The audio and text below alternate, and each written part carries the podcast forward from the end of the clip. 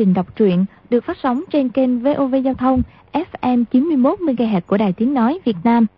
Thưa các bạn, trong chương trình đọc truyện kỳ trước, chúng ta đã theo dõi phần 96 bộ truyện Thiên Long Bát Bộ của nhà văn Kim Dung. Thì được biết, mộ dung phục đấu thua lục mạch thần kiếm của đoàn dự, gã nhảy qua cửa sổ ra ngoài, chạy biến đi. Đoàn chính thường tự tử chết theo bốn người thiếp. Đao Bạch Phượng cũng không thiết sống nữa, cầm kiếm tự tử chết theo chồng. Trước lúc tắt hơi, bà ta xác nhận với đoàn dự, đoàn Diên Khánh chính là cha ruột của chàng ta. Lão ta đưa tay giải khai quyệt đạo sau lưng cho đoàn dự, rồi chống đôi trượng đi luôn.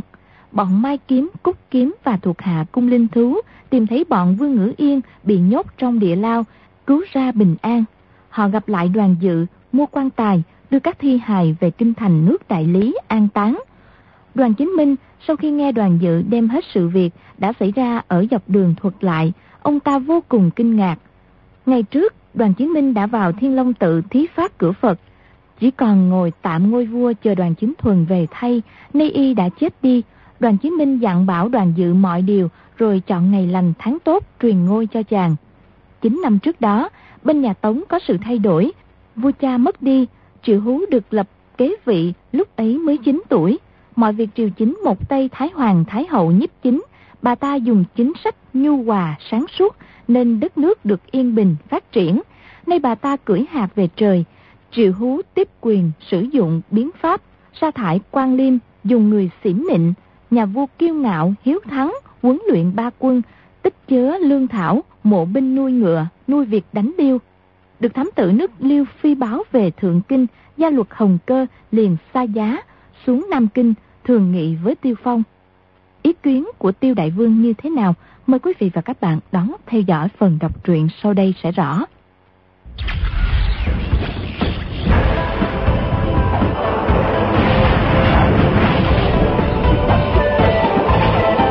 Thiên Long Bát Bộ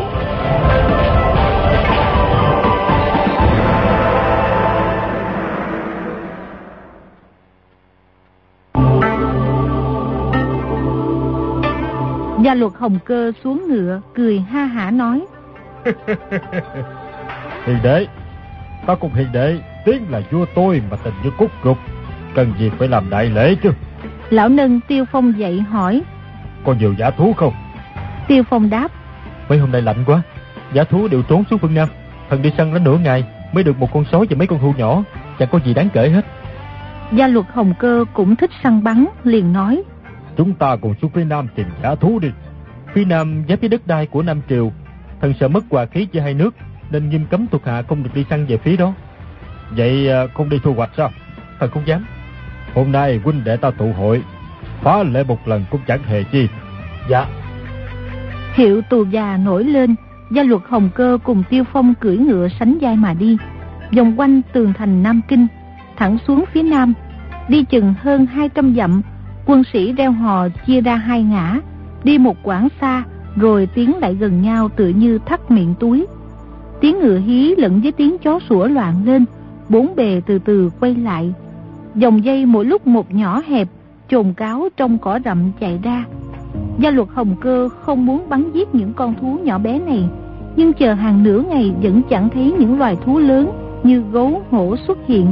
Lão đang cục hứng, bỗng nghe có tiếng la hét loạn lên. Từ phía đông nam có mười mấy hán tử đang chạy như bay tới.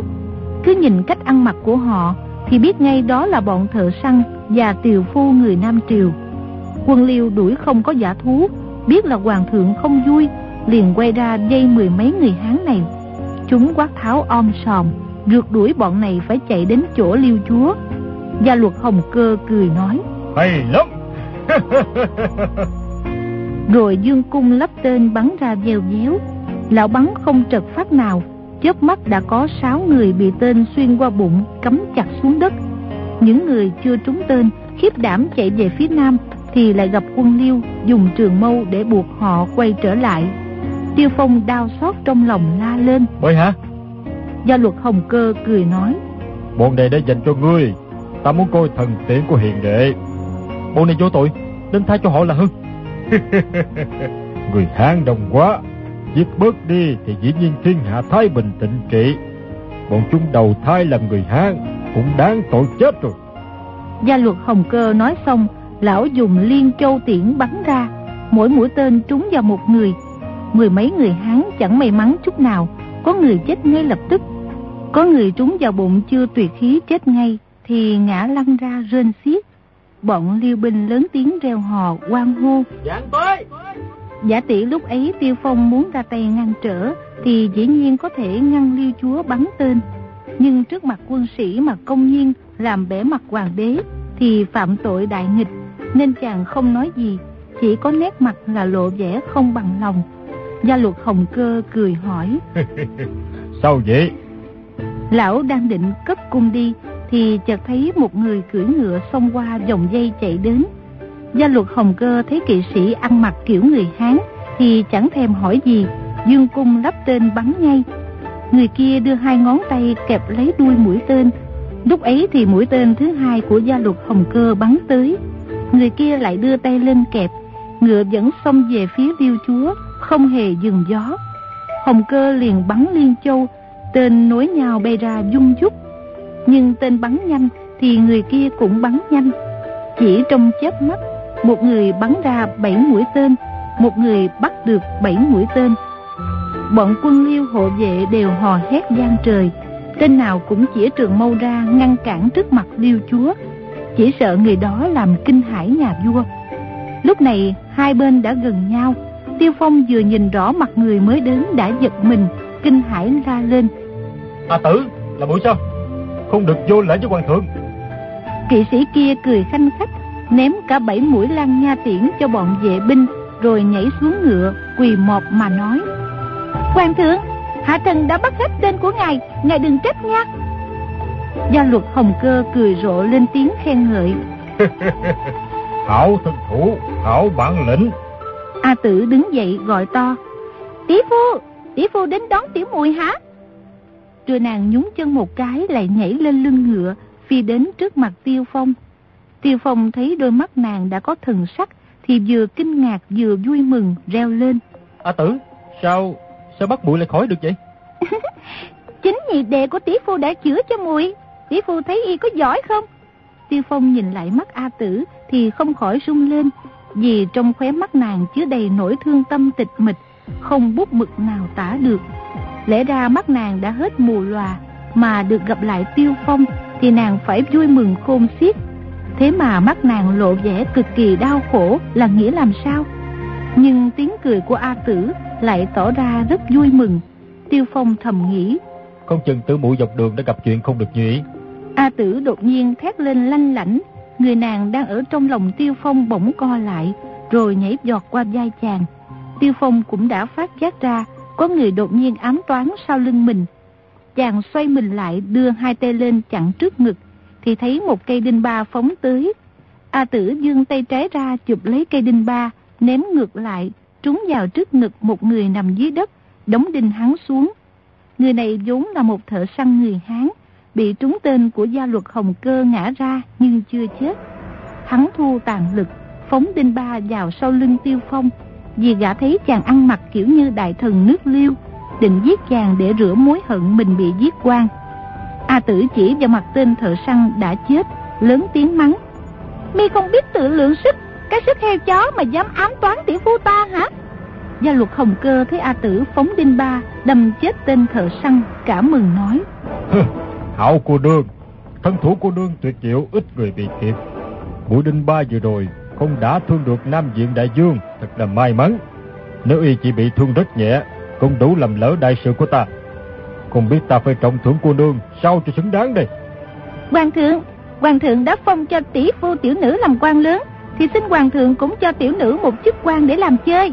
Tiểu nữ không cần chức to như tỷ phu, nhưng cũng đừng nhỏ quá để người ta chê cười. Ở đất liêu ta, phụ nữ không làm quan. Để ta phong cho ngươi làm công chúa. Công chúa chỉ đây, à phải rồi, kêu bằng bình nam công chúa. À, làm gì cũng được, nhưng làm công chúa thì tiểu nữ không làm đâu. Ừ, sao lại không làm? Hoàng thượng là huynh đệ với tỷ phu, nếu tiểu nữ nhận làm công chúa Thì quá ra là hàng con hoàng thượng Chịu thấp xuống một bậc hả Gia luật Hồng Cơ thấy tình cảm A Tử đối với Tiêu Phong thật là nồng nhiệt Tiêu Phong tuy ở ngôi cao mà không gần nửa sắc. Theo tập tục nước liêu thì bậc đại thần như chàng, đừng nói tam thê tứ thiếp, mà đến ba chục thê bốn chục thiếp cũng là chuyện thường. Liêu chúa thấy nàng có tình ý với Tiêu Phong, nhưng vì nàng còn nhỏ tuổi, không tiện thành thân, y liền cười nói. Chứ công chúa của ngươi là trưởng công chúa, và dế là muội tử của ta, chứ không ngang hàng với con gái ta. Chẳng những ta phong cho ngươi làm bình nam công chúa, mà còn giúp cho ngươi thỏa lòng tâm nguyện, có được không? A tử đỏ mặt lên hỏi. Tiểu ngữ có tâm nguyện gì? Sao bệ hạ lại biết? Bệ hạ là hoàng đế, sao lại gặp đâu nói đó như vậy? A tử chẳng biết sợ trời sợ đất là gì, ăn nói với gia luật hồng cơ mà chẳng giữ lễ vua tôi. May mà lễ giáo nước liêu cũng không nghiêm lắm. Tiêu Phong lại được hồng cơ yêu mến tin cậy. Vì vậy A tử nói sao thì nói, hồng cơ vẫn cười ha hả rồi đáp. Nếu người không thích chức bình nam công chúa đó, là không còn nữa. Một, hai, ba, người có thích không? A tử liền lạy phục xuống khẽ nói. A tử tạ ơn. Tiêu Phong cũng không lưng thi lễ nói.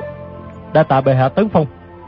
Tiêu Phong vốn coi A tử như muội tử mình Nên nàng được liêu chúa gia ân Chàng cũng ngỏ lời bái tạ Gia luật hồng cơ lại cho là mình đoán không sai Nghĩ thầm. Bây giờ ta đứng chủ hôn cho y một cách trọng thể. Rồi sai y khởi binh đánh tấu Thì chắc là y phải tận tâm tận lực. Còn Tiêu Phong lại tự hỏi. Phen này hoàng thượng đến đây là có ý gì? Nghe phong ma tử làm công chúa Lại thêm hai chữ bình nam. Nghĩa là sao đây? Bình nam, bình nam. Phải chân là cố ý động binh xuống đánh Nam Triệu Gia luật Hồng Cơ nắm tay Tiêu Phong nói Hiền đệ Hai ta lâu ngày chưa được gặp nhau, Bây giờ đi chơi nói chuyện một lúc.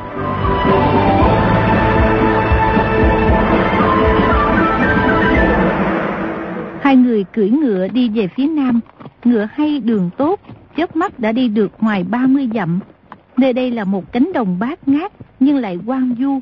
Lúa má cùng cỏ dại mọc chen nhau, Chỗ nào cũng đầy trong gai. Vì lâu ngày không người đi lại Tiêu Phong nghĩ thầm. Về người Tống sợ bồng bình đến đây thu hoạch Đành phải bỏ qua mấy chục dạng khoản ruộng tốt này.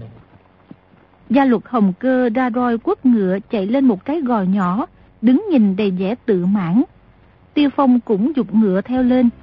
Chàng nhìn theo một quan của hồng cơ Thấy phía nam núi đồi chập trùng bao la bát ngát Không biết đâu là cùng tận. Gia luật hồng cơ chỉ roi ngựa về phía nam nói Hiền đệ 30 năm trước Phủ Hoàng đã dẫn ta tới đây, Chỉ cho ta biết đó là Giang Sơn gấm dốc của nhà Đại Tống. Người sinh trưởng ở phương Nam, Từ thuở nhỏ, Đã am hiểu về nhân vật cùng sông núi Nam Mang. Phải chăng cái đó sung sướng hơn nhiều, Không rét bước khổ sở như chúng ta? Mỗi nơi có cái hay của nó, Trong tâm có thư thái, Thì người mới vui sướng được. Người Nam không quen các phương Bắc, Người Bắc không quen các phương Nam. Ông trời đã ăn bài như vậy, Ai mà miễn cưỡng đứng núi này trong núi nọ, Thì chỉ rước lấy phiền não vào mình thôi. Vậy thì người Bắc xuống ở phương Nam đã quen Rồi lại quay về sống tiếp ở miền Bắc Thì có thấy phiền não không Thần là người phiêu bạc giang hồ Bốn bể là nhà Khác với những người bình thường Hiện nay thần đã được bệ hạ ban cho chủ nương thân lại được quan cao lục hậu, trong lòng cảm tạ đại đức còn chưa hết. Làm gì có chuyện phiền muộn? Hồng cơ quay lại nhìn vào mặt Tiêu Phong. Tiêu Phong không muốn bốn mắt gặp nhau, liền mỉm cười rồi nhìn ra phía khác. Hồng cơ chậm rãi nói. Hiền đệ, hai ta tuy phận là vua tôi, dân tình là huynh đệ. Lâu ngày chưa được nói chuyện với nhau, sao ngươi có giữ lễ quân thần? Trước kia hạ thần chưa được biết bệ hạ, nên mạo phạm đã nhiều.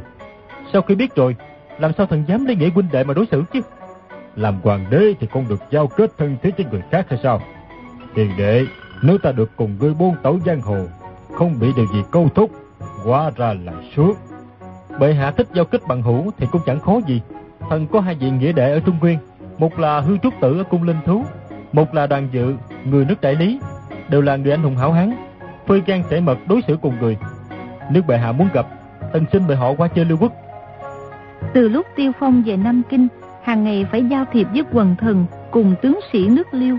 Lời nói tính tình đều không hợp ý, nên ông vẫn nhớ đoàn dự và hư trúc. Chỉ mong họ đến nước Liêu để gặp mặt vài ngày cho thỏa tình khao khát. Hồng Cơ cảm mừng nói. Hiền đệ mau mau sai người đưa thư mời hai vị nghĩa đệ đó đến nước liêu. Nếu họ muốn làm quan thì ta sẽ phong cho quan cao tước lớn. Mời họ qua chơi thì được, nhưng chắc họ không chịu làm quan đâu. Hồng cơ trầm ngâm một lúc rồi nói. Hiền đệ, ta xem xét tới mặt cùng lời nói của ngươi dường như có ý không vui. Ta có phúc được làm hoàng đế. Giao gồm bốn bể mà không làm được cho ngươi như ý, còn làm ca ca sao được? Tiêu Phong cảm động đáp. Không dám giấu bệ hạ. Việc này là do thần lầm lỡ gây ra một mối hận chung thân. Không có cách nào giảng hồi được nữa. Rồi chàng thuật sơ lại chuyện đã giết lầm A Châu cho Hồng Cơ nghe. Hồng Cơ vỗ đùi đánh đét một cái rồi nói. Thảo đào hiền đệ gần 40 tuổi vẫn chưa lấy vợ, thì ra không quên được người cũ. Hiền đệ à, chuyện lầm lỡ của ngươi là xuất phát từ bọn kỳ hán tàn bạo mà ra. Nhất là bọn cái bang lại càng giống ân bội nghĩa. Ngươi đừng phiền não. Ta lập tức hưng binh chinh phạt Nam An, giết cho kỳ hết bọn cái bang cùng võ lâm Trung Nguyên để trả bối thù chúng hạ sát mẫu thân đệ, cùng cái hận dây khốn đệ ở tuổi hiền trang. Đệ thích con gái Nam An xinh đẹp thì ta sẽ bắt về cho một ngàn đứa, hai ngàn đứa để hầu hạ cho đệ. Có gì là khó đâu. Tiêu Phong nở một nụ cười đau khổ nghĩ thầm. Mình đã giết lầm A Châu, kiếp này chẳng thể gặp nàng được nữa. A Châu là A Châu. Tính hết mọi nước trên thế gian, cũng chỉ có một A Châu. Thiên thu giảng tải cũng chỉ có một A Châu mà thôi. Một ngàn cô, một dạng cô mỹ nữ người Hán, làm sao thay thế cho nàng được? Hoàng thượng quen có trong hậu cung hàng trăm hàng ngàn cung phi nô tỳ, làm sao hiểu được chữ tình? Chàng liền nói. Đã tạ bệ hạ khai ân, nhưng thù quán giữa thần và võ lâm trung nguyên coi như đã một nét sổ tuệ. Vì chính tay thần đã giết không ít người học võ ở trung nguyên. Quan quan tương báo thì vô cùng vô tận. Nếu gây cuộc chiến chinh thì binh quả liên miên nhất định không phải chuyện nhỏ. người tống trọng văn kinh võ, nước khoát thì hay lắm. Nhưng động đến binh đao thì chưa chắc chịu nổi một trận. Hiền đệ anh hùng vô địch, lãnh binh Nam Chinh thì chỉ trong một ngày bình định Nam Mang, còn lo gì hảo quang. Hiền đệ à, lần này ca ca đến đây, ngươi có biết gì lẽ gì không? Thần đang đợi bệ hạ cho biết. Việc thứ nhất, ta muốn hỏi hiền đệ, địa thế Tây Hạ hiểm trở ra sao? Quân mã mạnh yếu ra sao? Ngươi mới qua Tây Hạ, chắc đã biết rõ tình hình. Nói thử cho ta nghe, liệu có lấy nước Tây Hạ được không? Tiêu Phong giật mình kinh hãi nghĩ thầm. Hoàng thượng mưu đồ không nhỏ, đã muốn chiếm Nam Tống, lại toan tới Tây Hạ. Ờ, vừa rồi thần qua Tây Hạ chỉ là đi chơi. Nghe cuộc cầu thân của công chúa nước này, không nghĩ gì đến địa tế chiến trận cả. Xin bệ hạ minh xét, thần tuy từng trải giang hồ, nhưng chỉ là những cuộc tỷ đấu tầm thường với người võ lâm. Việc hành binh bố trận thật tình không hiểu biết gì hết. Hiền đệ bất tất quá khiêm nhường. Phen đệ quốc vương Tây Hạ yết bản chưa phò mã là một chuyện đầu voi đuôi chuột, chẳng có kết quả gì, thật đáng tức cười. Nếu hôm đó hiền đệ mang 10 vạn binh đến, cưới công chúa Tây Hạ mang về Nam Kinh, thì lại là chuyện khác, tốt đẹp hơn nhiều. Tiêu Phong mỉm cười, nghĩ thầm. Hoàng thượng cứ kỹ có trọng binh trong tay, thì muốn làm sao không được. Gia luật Hồng Cơ lại nói. Hôm nay ca ca đến đây, còn có việc thứ hai nữa là thăng quan tấn tước cho hiền đệ. Hiền đệ hãy nghe ca ca phong. Hạ thần chịu ân đức của bệ hạ đã nhiều, không dám lại. Ờ, Nam diện đại dương Tiêu Phong nghe trầm gia phong. Tiêu Phong đành phải vội vàng nhảy xuống ngựa, lạy phục dưới đất. Hồng Cơ tuyên bố. Nam diện đại dương Tiêu Phong hết dạ trung thành cho quốc gia, là thủ túc của trẫm. Này phong tước Tống Dương, nhận chức bình Nam đại nguyên soái, thống lĩnh ba quân, khâm thử. Tiêu Phong trong lòng nghi hoặc mà không biết làm sao, chỉ nói. Hạ thần chưa làm lên công trạng gì, sao dám nhận lãnh đại ân của bệ hạ? Sao? Vì dám kháng lệnh của trẫm à? Tiêu Phong thấy hoàng đế nghiêm giọng, biết rằng không thể chối từ, đành khấu đầu đáp. Thần là Tiêu Phong, tạ ơn bệ hạ. Cô vậy mới là hiền đệ của ta. Lão đưa hai tay ra đỡ Tiêu Phong dậy và nói. Hiền đệ, lần này ta xuôi Nam không phải chỉ tới Nam Kinh mà thôi, còn muốn gượng giá cho thành Biện Lương nữa. Tiêu Phong lại một phen kinh hải, quỳ tâu. Bệ hạ muốn đến Biện Lương, vậy thì sao? Hiền đệ đã là Bình Nam đại nguyên soái thống lĩnh ba quân, hãy lên đường trước đi. Chúng ta tới thẳng Biện Lương, sau này Bình sông Đại Tống sẽ đặt phủ Tống Dương của hiền đệ ở ngay hoàng cung thằng lõi triệu hú trong thành Biện Lương. Bệ hạ nói là chúng ta khai chiến với Nam Triều sao? Không phải là ta khai chiến với Nam Triều, mà là bọn Nam ma muốn tỷ thí với ta. Ngày trước Nam Triều còn Thái Hoàng Thái Hậu cầm quyền chính. Mọi việc đều có khuôn phép, nên tuy ta vẫn muốn khởi binh Nam Chinh, nhưng không nắm chắc phần thắng. Bây giờ mụ già đó chết rồi, thằng lỗi triệu hú chưa ráo máu đầu, bỗng dưng phái người chỉnh đốn việc bắt phòng, huấn luyện ba quân, tích lương chúa thảo, mộ binh nuôi ngựa. Vậy là thằng lỗi đó cố ý gây hấn với ta, chứ còn gì nữa. Việc Nam Triều huấn luyện sĩ tốt, chúng ta bất tất phải can thiệp đến. Mấy năm nay Tống Liêu không giao binh, người dân hai nước từ trong triều ngoài nội đều an hưởng thái bình. Giả tỷ triệu hú xâm phạm bờ cõi, thì chúng ta đánh cho tàn tạ. Còn nếu y sợ quay võ của bệ hạ mà không dám vọng động, thì ta chẳng cần gây sự với làm gì. Hiền đệ không hiểu, năm triều đất trọng có nhiều sản vật phong phú.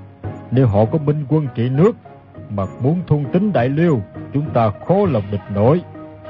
Mai mà thằng lõi triệu hú mới lên cầm quyền, đã làm điều bất nghĩa.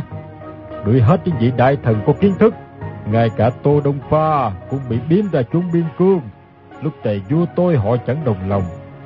Thật là cơ hội ngàn năm một thuở. Nếu mình không xử sự thì còn đợi đến bao giờ? Tiêu Phong nhìn về phía nam, tưởng tượng ra cảnh hàng ngàn hàng vạn quân liêu rong rủi, nhà cửa bị tàn phá, lửa cháy ngút trời, và trẻ trai gái ở Trung Nguyên đều bị gió ngựa giày xéo rên xiết, tên bắn như mưa. Quân Tống cùng quân Liêu chiến đấu cực kỳ khốc liệt. Những cảnh máu đổ thành sông, xương chất thành núi như hiện ra trước mắt chàng. Gia luật Hồng Cơ lại lớn tiếng nói. Tổ tông người cất đăng ta, lúc nào cũng nghĩ đến chuyện thu phục Nam Triều. Nhưng mấy phen hành động đều bị thất bại. Ngày nay chúng ta đã có được thiên thời, có thể lập nên công lớn. Hiền đệ, sau này tên tuổi hai ta được lưu vào sử sanh, ta chẳng phải hay lắm sao? Tiêu Phong quỳ hai gối xuống đất, liên tiếp dập đầu rồi nói. Bệ hạ, thần có một việc khẩn cầu. Gia luật Hồng Cơ cực kỳ kinh ngạc đáp. Hiền đệ có điều chi? Nếu sức ca ca làm được, thì bất luận điều gì cũng ưng thuận. Xin bệ hạ rủ lòng thương, đến đức triệu sinh linh của hai nước Tống Liêu, mà thu ý chỉ Nam Chinh lại. Người khất đan chúng ta sinh sống bằng nghề săn bắn chăn nuôi, dù có lấy được đất đai Nam Triều cũng bằng vô dụng. Huống chi việc đao binh hung hiểm khó mà nói trước được.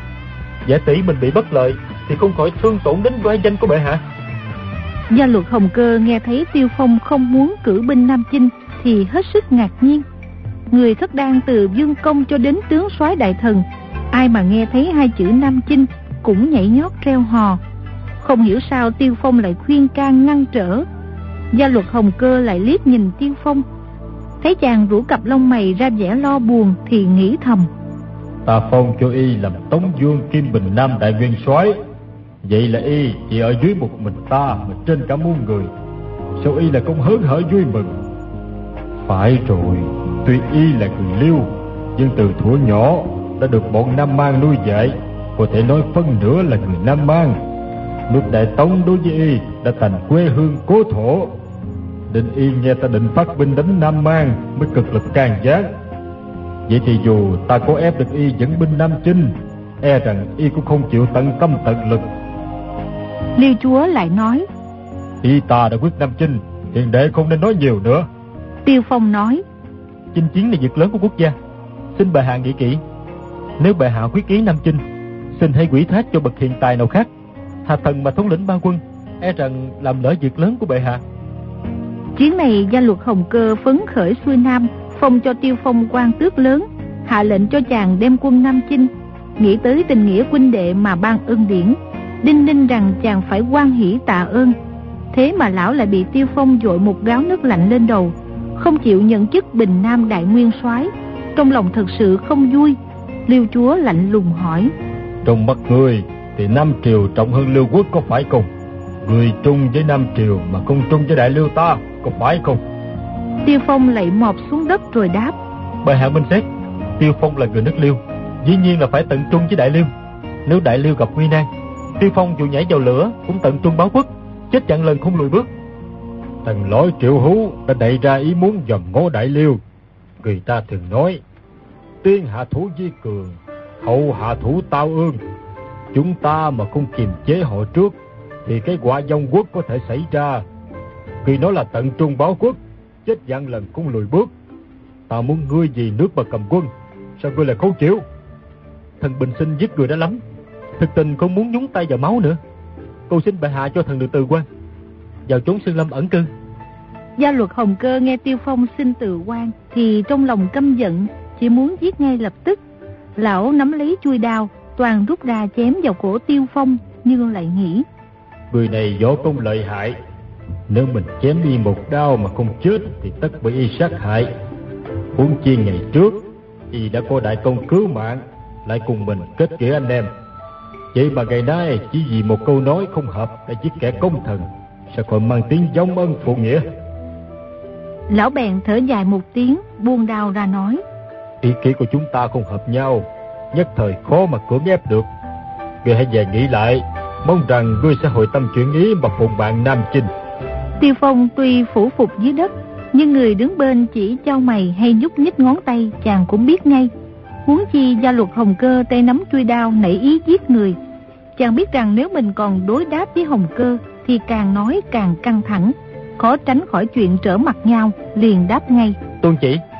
Rồi chàng lập tức đứng dậy, dắt ngựa lại cho hồng cơ. Hồng cơ không nói nửa lời, nhảy phát lên lưng ngựa phóng đi ngay.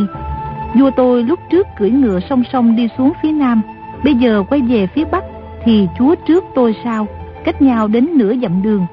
Tiêu Phong biết rằng gia luật Hồng Cơ đã sinh lòng nghi kỵ, nếu chàng đi gần quá thì sợ nhà vua không yên lòng, mà đối với chuyện Nam Chinh cũng không biết nói gì thêm, nên chàng đi sau một quãng xa. Hai người về đến thành Nam Kinh, Tiêu Phong mời Liêu Chúa nghỉ lại trong phủ Nam Diện Đại Dương. Hồng Cơ cười nói. Ta không ở lại dương phủ để coi phiền hiền đệ. Chỉ muốn hiền đệ được yên tĩnh mà suy nghĩ cho kỹ những chuyện quả phúc lợi hại. Ta về ngự doanh mà nghĩ. Tiêu Phong liền đưa Hồng Cơ đến ngự doanh. Hồng Cơ có đem từ Thượng Kinh đến rất nhiều bảo đao bảo kiếm cùng ngựa hay gái đẹp, ban thưởng cho Tiêu Phong hết. Tiêu Phong tạ ơn, nhận lấy đưa về dương phủ. Tiêu Phong rất ít khi đích thân lo chính sự, lại không ưa sách vở chữ nghĩa, nên trong dương phủ chẳng có thư phòng gì hết. Ngày thường chàng cùng chư tướng ngồi bệt trong đại sảnh chuyển bì rượu mà uống, xẻo thịt ra mà ăn, vẫn giữ tập quán thô hào như ở cái bang năm trước. Khi các tướng khất đang ở trong lều trướng nơi sa mạc thì cũng vậy mà thôi. Họ thấy đại dương thân cận hòa đồng với mọi người. Được đại dương đích thân tiếp đãi như thế thì lấy làm quan hỷ. Tiêu Phong ở ngự doanh trở về thì trời vừa tối. Lúc chàng bước vào đại sảnh, thấy dưới ánh lửa lập lòe có một thiếu nữ áo tía nằm phục trên tấm da hổ, chính là A Tử. Nàng nghe tiếng bước chân Tiêu Phong đi vào, liền nhõm dậy, chạy ra ôm lấy cổ, rồi nhìn thẳng vào mắt chàng hỏi. Mời đến đây, Huynh có vui mừng không? Sao vẻ mặt Huynh lại buồn bã như vậy? Tiêu Phong lắc đầu đáp. Ta còn có gì khác. A Tử à, muội đến đây ta vui mừng lắm. Trên đời này ta chỉ còn nghĩ đến một mình muội. Lúc nào ta cũng lo tử muội gặp chuyện không may thôi.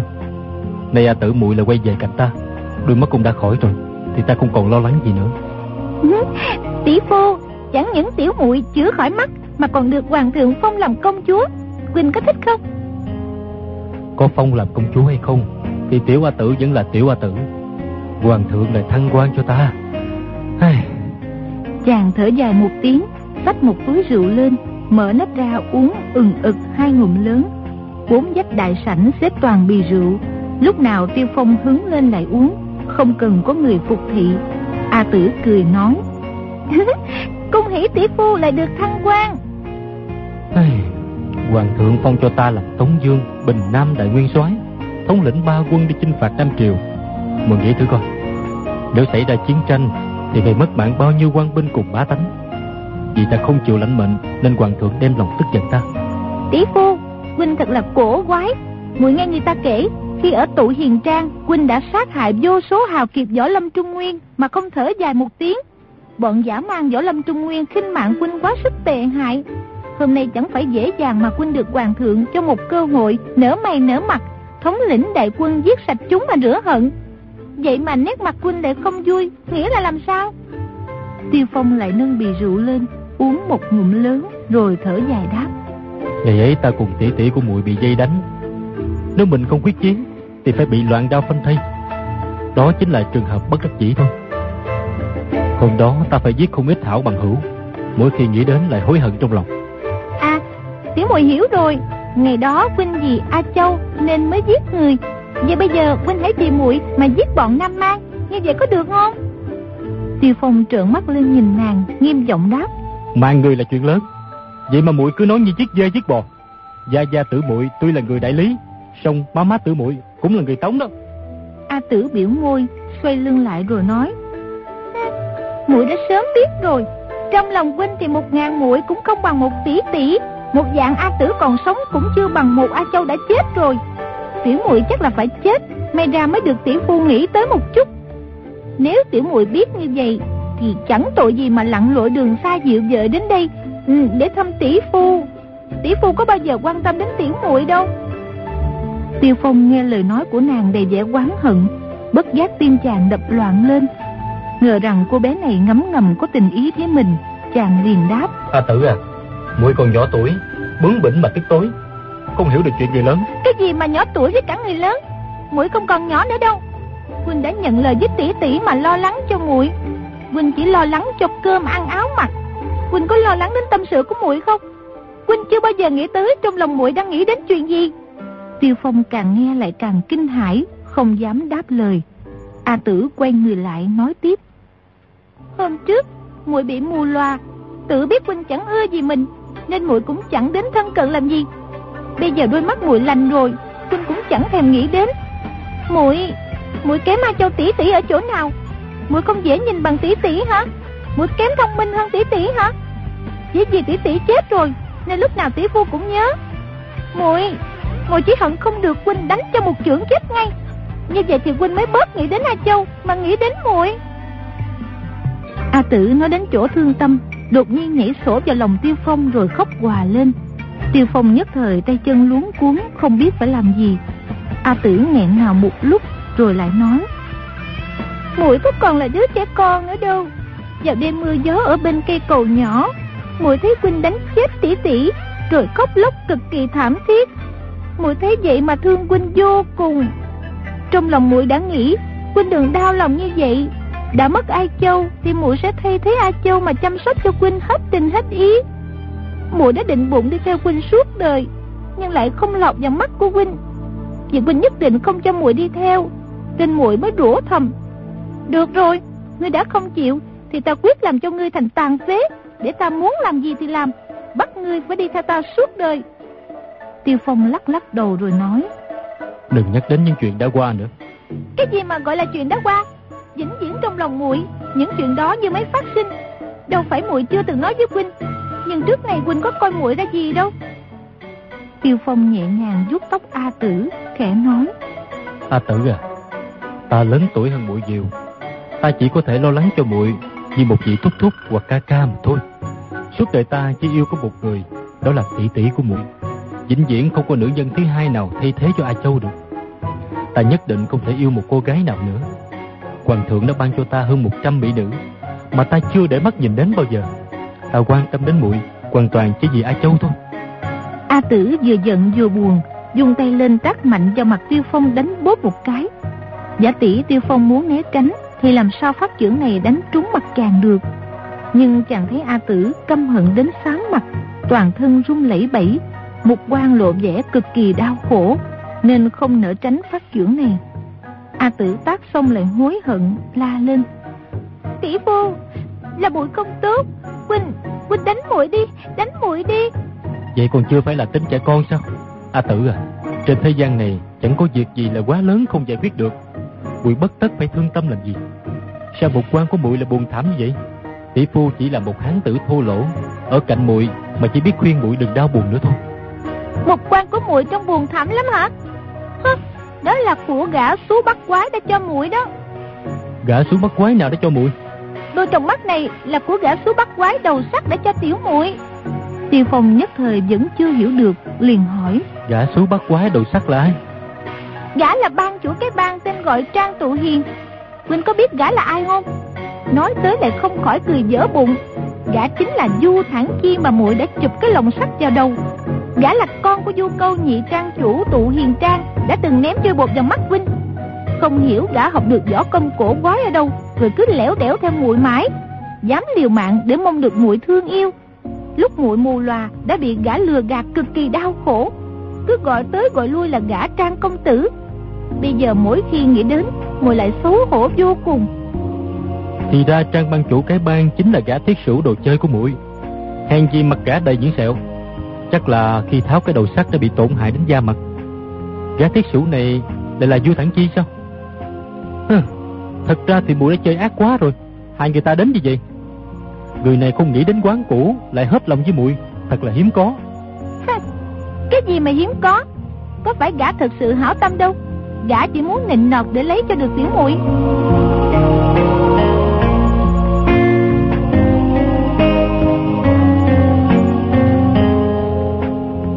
Tiêu Phong nhớ lại hôm trước ở trên núi Thiếu Thất, Du Thản Chi đã đâm đâm nhìn A Tử bằng cặp mắt thâm tình, nhưng lúc đó chàng không để tâm lắm. Tiêu Phong lại hỏi: "Muội hiểu ra chân tướng của gã, rồi nổi nóng lên giết phát gã đi phải không? Rồi muội móc lấy cặp mắt của hắn phải không?" "Không phải, muội không giết gã, cặp mắt này là gã tự nguyện cho muội." "Sao gã lại móc mắt ra cho muội?" "Gã là một tên si ngốc, muội lên cung linh thiếu núi phiêu diễu tìm hư trúc tử để xin chữa mắt. Y lục sách thuốc ra độc mất nửa ngày, rồi nói là phải có mắt người sống thay vào mới được. Toàn bộ bọn nữ nhân trong cung linh thiếu đều là thuộc hạ hư trúc tử. Muội đến xin y chữa mắt, dĩ nhiên không tiền móc mắt bọn nữ nhân đó. Đèn sai vô thẳng kia xuống núi tìm một người, thì gã khóc ròng. Nói là khi muội khỏi mắt rồi, nhìn thấy chân tướng gã, chắc chắn sẽ không quan tâm gì đến gã nữa muội đã bảo là vẫn coi gã như cũ, nhưng gã không tin. Ngờ đâu gã lấy một lưỡi dao nhọn đưa cho hư trúc tử, bảo lấy mắt gã mà thay. Gã đã tự nguyện như vậy, mà hư trúc tử vẫn không chịu. Gã đầu sắt liền cầm dao rạch vào người mấy nhát rạch lên mặt mấy nhát rồi nói, nếu hư trúc tử không chịu, thì gã tự sát ngay lập tức. Hư trúc tử không biết làm sao, đành lấy mắt gã để thay vào cho muội. A Tử kể lại câu chuyện một cách thản nhiên, như chuyện đương nhiên phải như vậy. Nhưng Tiêu Phong nghe thì lại cho là chuyện rùng rợn bình sinh chưa thấy, còn kinh tâm động phách hơn cả ác đấu giết người. Hai tay chàng rung lên, đánh rơi bì rượu xuống đất nghe bịch một tiếng rồi hỏi. A Tử, Du Thản Chi cam tâm tình nguyện đem cặp mắt tặng cho mũi sao? Đúng vậy. Mũi, mũi đúng là lòng dạ sắt đá mà. Người ta tặng mắt cho mũi, mà mũi cũng nhận sao? A Tử nghe chàng sẵn giọng, hai hàng nước mắt lại chảy ra, rồi khóc hòa lên nói. Tỷ phu, nếu huynh bị mù mắt thì muội cũng cam tâm tình nguyện tặng cặp mắt cho huynh. Tiêu Phong nghe giọng nàng cực kỳ thiết tha, tuyệt không chút giả trá, nên không khỏi động lòng, dịu dàng nói. A Tử, tình cảm của vị du quân dành cho muội là cực kỳ thâm trọng, muội có phúc và không chịu hưởng trên thế gian này. Ngoài y ra Thì còn tìm đâu được một vị lăng quân thứ hai hữu tình như vậy? Hiện giờ y ở đâu? Chắc là gã còn ở cung linh thước. Gã đã mù loà Thì làm sao mà xuống được núi phiêu diễu Trời ơi Không chừng gì đệ sẽ tìm được một tên tử tù Để thay mắt cho gã. Không được đâu Tiểu hòa thượng. À, Không phải Hư trúc tử đã nói Mắt của muội chỉ bị Đinh Xuân Thu dùng chất độc làm mù Kinh mạch chưa đứt Bên trong vẫn tốt nên có thể thay cặp trồng mắt được. Còn Du Thắng Chi bị móc mắt ra thì kinh mạch bị đứt hết, không thay lại được nữa. Muội mau mau đi tìm người ta, tôi vĩnh viễn không được xa rời người ta nữa. Muội không đi, muội chỉ kề cần tỷ phu mà thôi. Con người xấu như quỷ sứ kia, muội chỉ trông thấy là đã muốn nôn, làm sao đi với gã được? Tuy mặt y xấu xí, nhưng lòng dạ y đẹp gấp trăm lần muội. Ta không muốn ở cạnh muội, ta không muốn nhìn thấy muội nữa. Bỗng nghe có tiếng chân người bước tới cửa Rồi hai gã vệ sĩ đồng thanh nói. Anh chị tới! Cánh cửa mở ra Tiêu Phong cùng A Tử quay người lại Thấy sứ giả của hoàng đế tiến vào sảnh đường. Nghi lễ ở triều đình nước liêu không phiền phức như ở Đại Tống. Thần tử thấy sứ giả của hoàng đế mang chiếu chỉ tới Thì chỉ đứng nghiêm trang để nghe đọc Không phải mặc triều phục, bày hương án, quỳ xuống tiếp chỉ. Sứ giả lớn tiếng nói Hoàng thượng Triệu Bình Nam công chúa vào triều kiến Dạ A tử đáp rồi lau nước mắt Đi theo sứ giả Tiêu Phong nhìn sau lưng A tử nghĩ thầm Dù thản chi đối với nàng hết giả chung tình Thật là cổ kim hiếm có Chỉ vì mối tình đầu của nàng Đã đặt vào ta Mà lúc nàng bị trọng thương Ta lại không tị hiềm nam nữ Đến nỗi nàng mang một mối tình si từ lúc còn nhỏ tuổi. Ta phải bảo nàng quay về với du quân. Người ta đối với nàng như vậy. Nếu nàng ruồng bỏ con người đuôi mù đáng thương đó, thì Hoàng Thiên chắc chắn dung ta. Tiếng bước chân của sứ giả và A Tử đi mỗi lúc một xa, rồi dần dần không nghe thấy nữa. Tiêu Phong lại nghĩ tới chuyện gia luật hồng cơ quyết ý sai chàng đi đánh tống. Chàng nghĩ thầm. Không hiểu Hoàng thượng triệu kiến A Tử có việc gì. Chắc chỉ để bảo nàng khuyên mình dân lệnh đánh tống. Để mình cương quyết không tuân chiếu chỉ. Thì còn đâu là phép nước. Vừa rồi ở phía Nam Thành đã xảy ra tranh chấp. Hoàng thượng nắm lấy chui đao. Đã nổi sát khí. Nhưng chắc ngài lại nghĩ tình chúa tôi, dễ huynh đệ rồi cố nén lòng. Nếu mình phụng mệnh phạt tống, tàn sát ngàn ngàn dạng dạng người tống, thì quá nhẫn tâm. Huống chi phụ thân lại đã xuất gia ở chùa thiếu lâm. Nếu người nghe mình dẫn quân nam chinh, thì nhất định phải đau lòng. Trời ơi, mình chống lại lệnh vua là kẻ bất trung. Không dạng tình kim lan là bất nghĩa. Mình đem quân nam chinh tàn sát bá tính lại là bất nhân. Trái với ý nguyện của phụ thân lại là bất hiếu trung hiếu khó vẹn nhân nghĩa khó toàn. Mình biết làm sao cho phải đây. Thôi thôi Chức năm viện đại dương này không làm nữa. Mình không chờ từ biệt Cứ treo ấn mà bỏ đi. Nhưng mà đi đâu bây giờ? Trời đất mênh mông mà không có chỗ cho tiêu phong này dung thân. Chàng nâng bì rượu lên Nốc hai ngụm lớn rồi tự nhủ. Ta chờ tử quay về Rồi dẫn nàng lên núi phiêu diễu. Một là đưa nàng lại cho du quân Hai là ở chơi với nhị đệ ít ngày rồi sau sẽ liệu.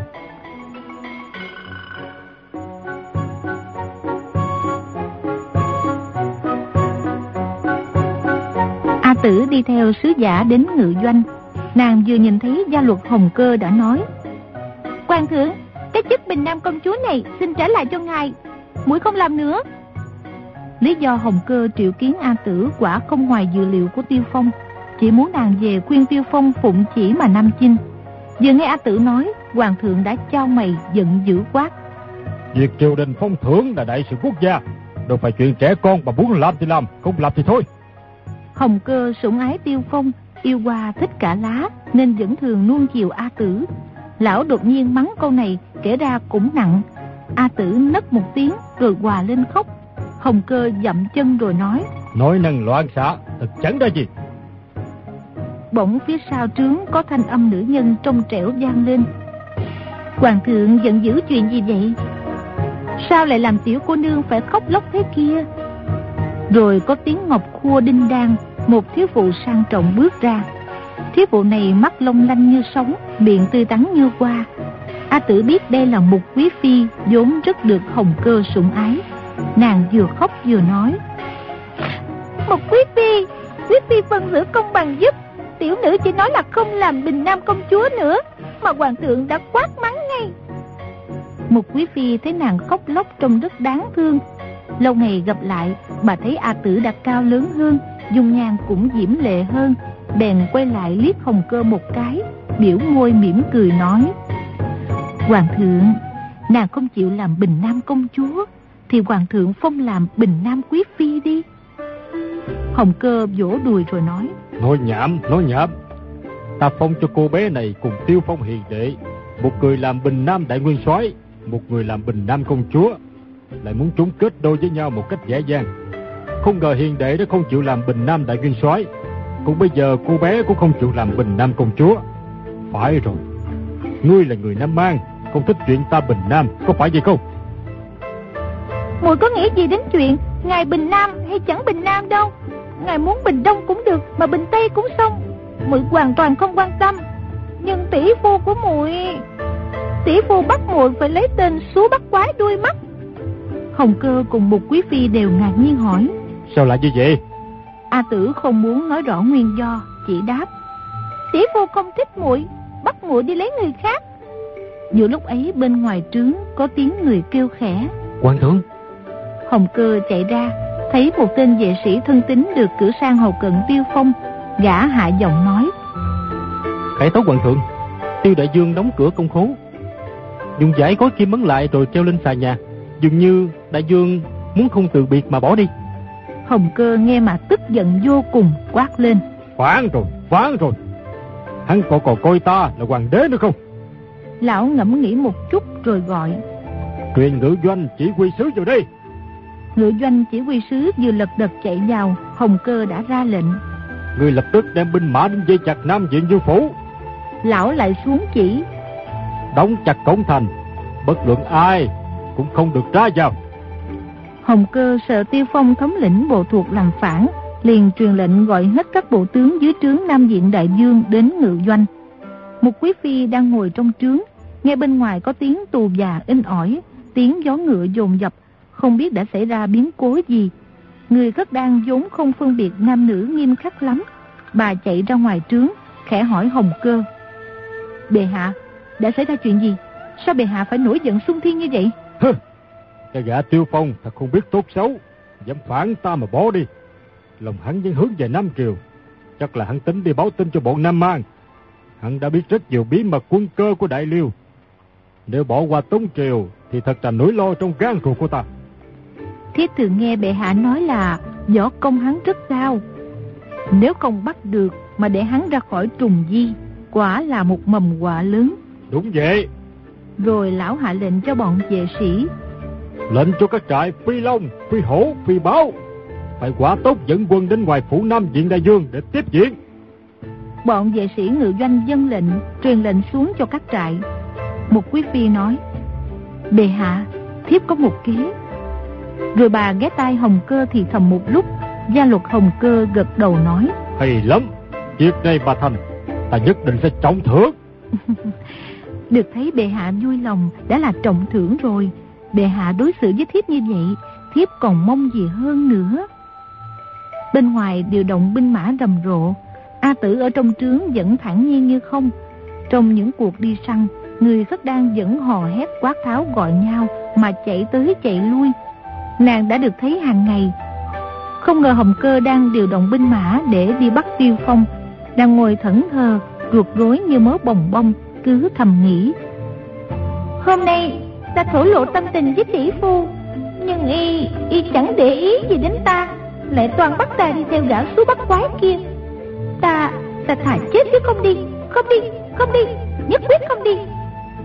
Trong lòng nghĩ như vậy, hai chân nàng không ngớt dẫm lên đầu con cọp theo trên tấm thảm. Thốt nhiên một bàn tay khẽ đặt lên vai A Tử, nàng giật mình ngoảnh đầu nhìn lại, thì chạm phải một quan ấm áp dịu hiền của một quý phi. Bà cười hỏi: "Tiểu muội muội, sao muội lại xuất thần như vậy? Muội đang nghĩ tới tỷ phu, có phải vậy không?"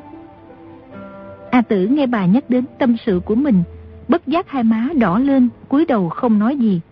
Một quý phi ngồi xuống cạnh A Tử, khẽ cầm tay nàng chuốt che, dịu dàng nói: "Tiểu muội muội, tính khí bọn nam nhân thường thô lỗ nóng nảy, nhất là hoàng thượng cùng nam diện đại dương đều là anh hùng hảo hán đương thời. Muốn thu phục tấm lòng của họ thật là không phải dễ." A Tử gật gật đầu, nghĩ rằng bà nói câu này có lý. Một quý phi lại nói: trong hậu cung chúng ta có tới hàng trăm, hàng ngàn nữ nhân. Thật không biết bao nhiêu người mỹ lệ hơn ta, Khéo chiều chuộng hoàng thượng hơn ta. Vậy mà hoàng thượng chỉ sủng ái một mình ta. Một phần là vì duyên phận, Một phần là nhờ ta quen với một vị lão hòa thượng Ở Thánh Đức Tự tại Thượng Kinh. Tiểu muội tử, Tiểu phu của muội không đặt trái tim vào muội, Nhưng muội cũng chẳng nên buồn phiền. Khi nào ta cùng hoàng thượng về Thượng Kinh muội hãy cùng đi một chuyến. Đến gặp vị cao tăng tại Thánh Đức Tự, xin người tìm phép giúp muội. Vị lão hòa thượng ấy có phép gì? Việc này ta chỉ nói với muội, muội ngàn vạn lần không được kể với ai. Bây giờ muội phải thề với ta là quyết không tiết lộ bí mật. Nếu muội mà tiết lộ bí mật của một quý phi thì sẽ bị loan đao phân thây, chết không toàn thi thể. Một quý phi trầm ngâm một lát rồi nói: không phải là ta không tin muội, nhưng vì vì sự việc này liên quan trọng đại, muội phải thề nặng hơn mới được. Được, nếu muội mà tiết lộ bí mật của một quý phi thì sẽ bị chính tỷ phu của muội phóng chưởng đánh chết.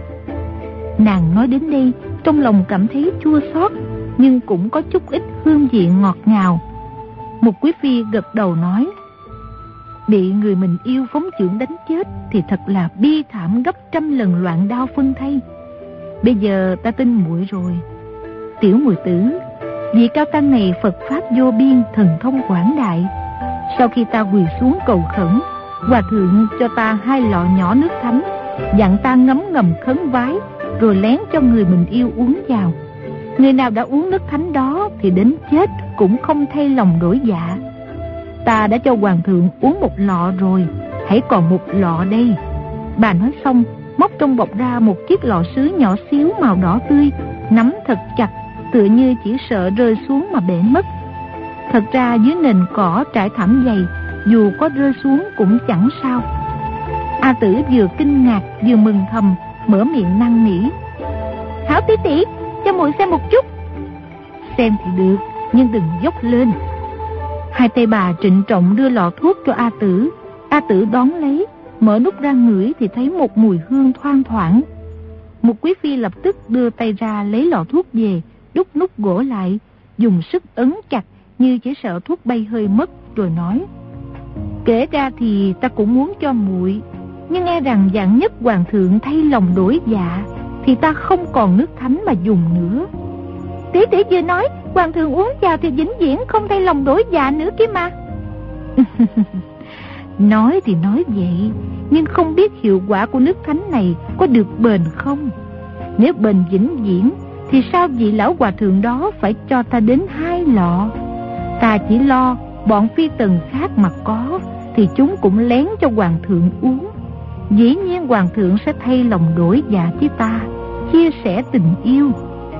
Ngay lúc đó, bỗng nghe tiếng gia luật hồng cơ ở ngoài ngựa doanh la gọi. À một, ngươi ra đây, phải có chuyện muốn hỏi. ra ngay. Một quý phi đáp xong rồi thoăn thoắt chạy ra. Bỗng một tiếng động nhỏ vang lên. Cái lọ nhỏ từ trong bọc một quý phi rơi ra, nhưng bà không biết. A tử vừa kinh ngạc vừa quan hỉ, chờ bà ra khỏi phòng rồi chạy lại, nhặt lấy chiếc lọ cất vào bọc, nghĩ thầm. Ta phải đem nước thánh này về cho tỷ phu uống, rồi rót nước lã vào trả lại cho quý phi ta đã được hoàng thượng vĩnh viễn sủng ái, thì cũng chẳng dùng nước thánh này làm gì nữa. Nàng rón rén mở cửa sau, nhẹ nhàng lẻn ra khỏi ngự doanh, rồi chạy nhanh về phía dương phủ, nam diện đại dương.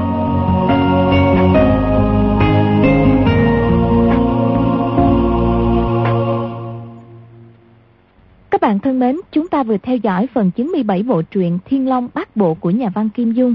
Mời quý vị và các bạn đón theo dõi phần tiếp theo của bộ truyện này cũng được phát sóng vào đêm mai trên kênh VOV Giao thông FM 91MHz của Đài Tiếng Nói Việt Nam. Bây giờ thì chúng tôi xin phép nói lời chào tạm biệt. Chúc quý vị và các bạn một đêm ngon giấc.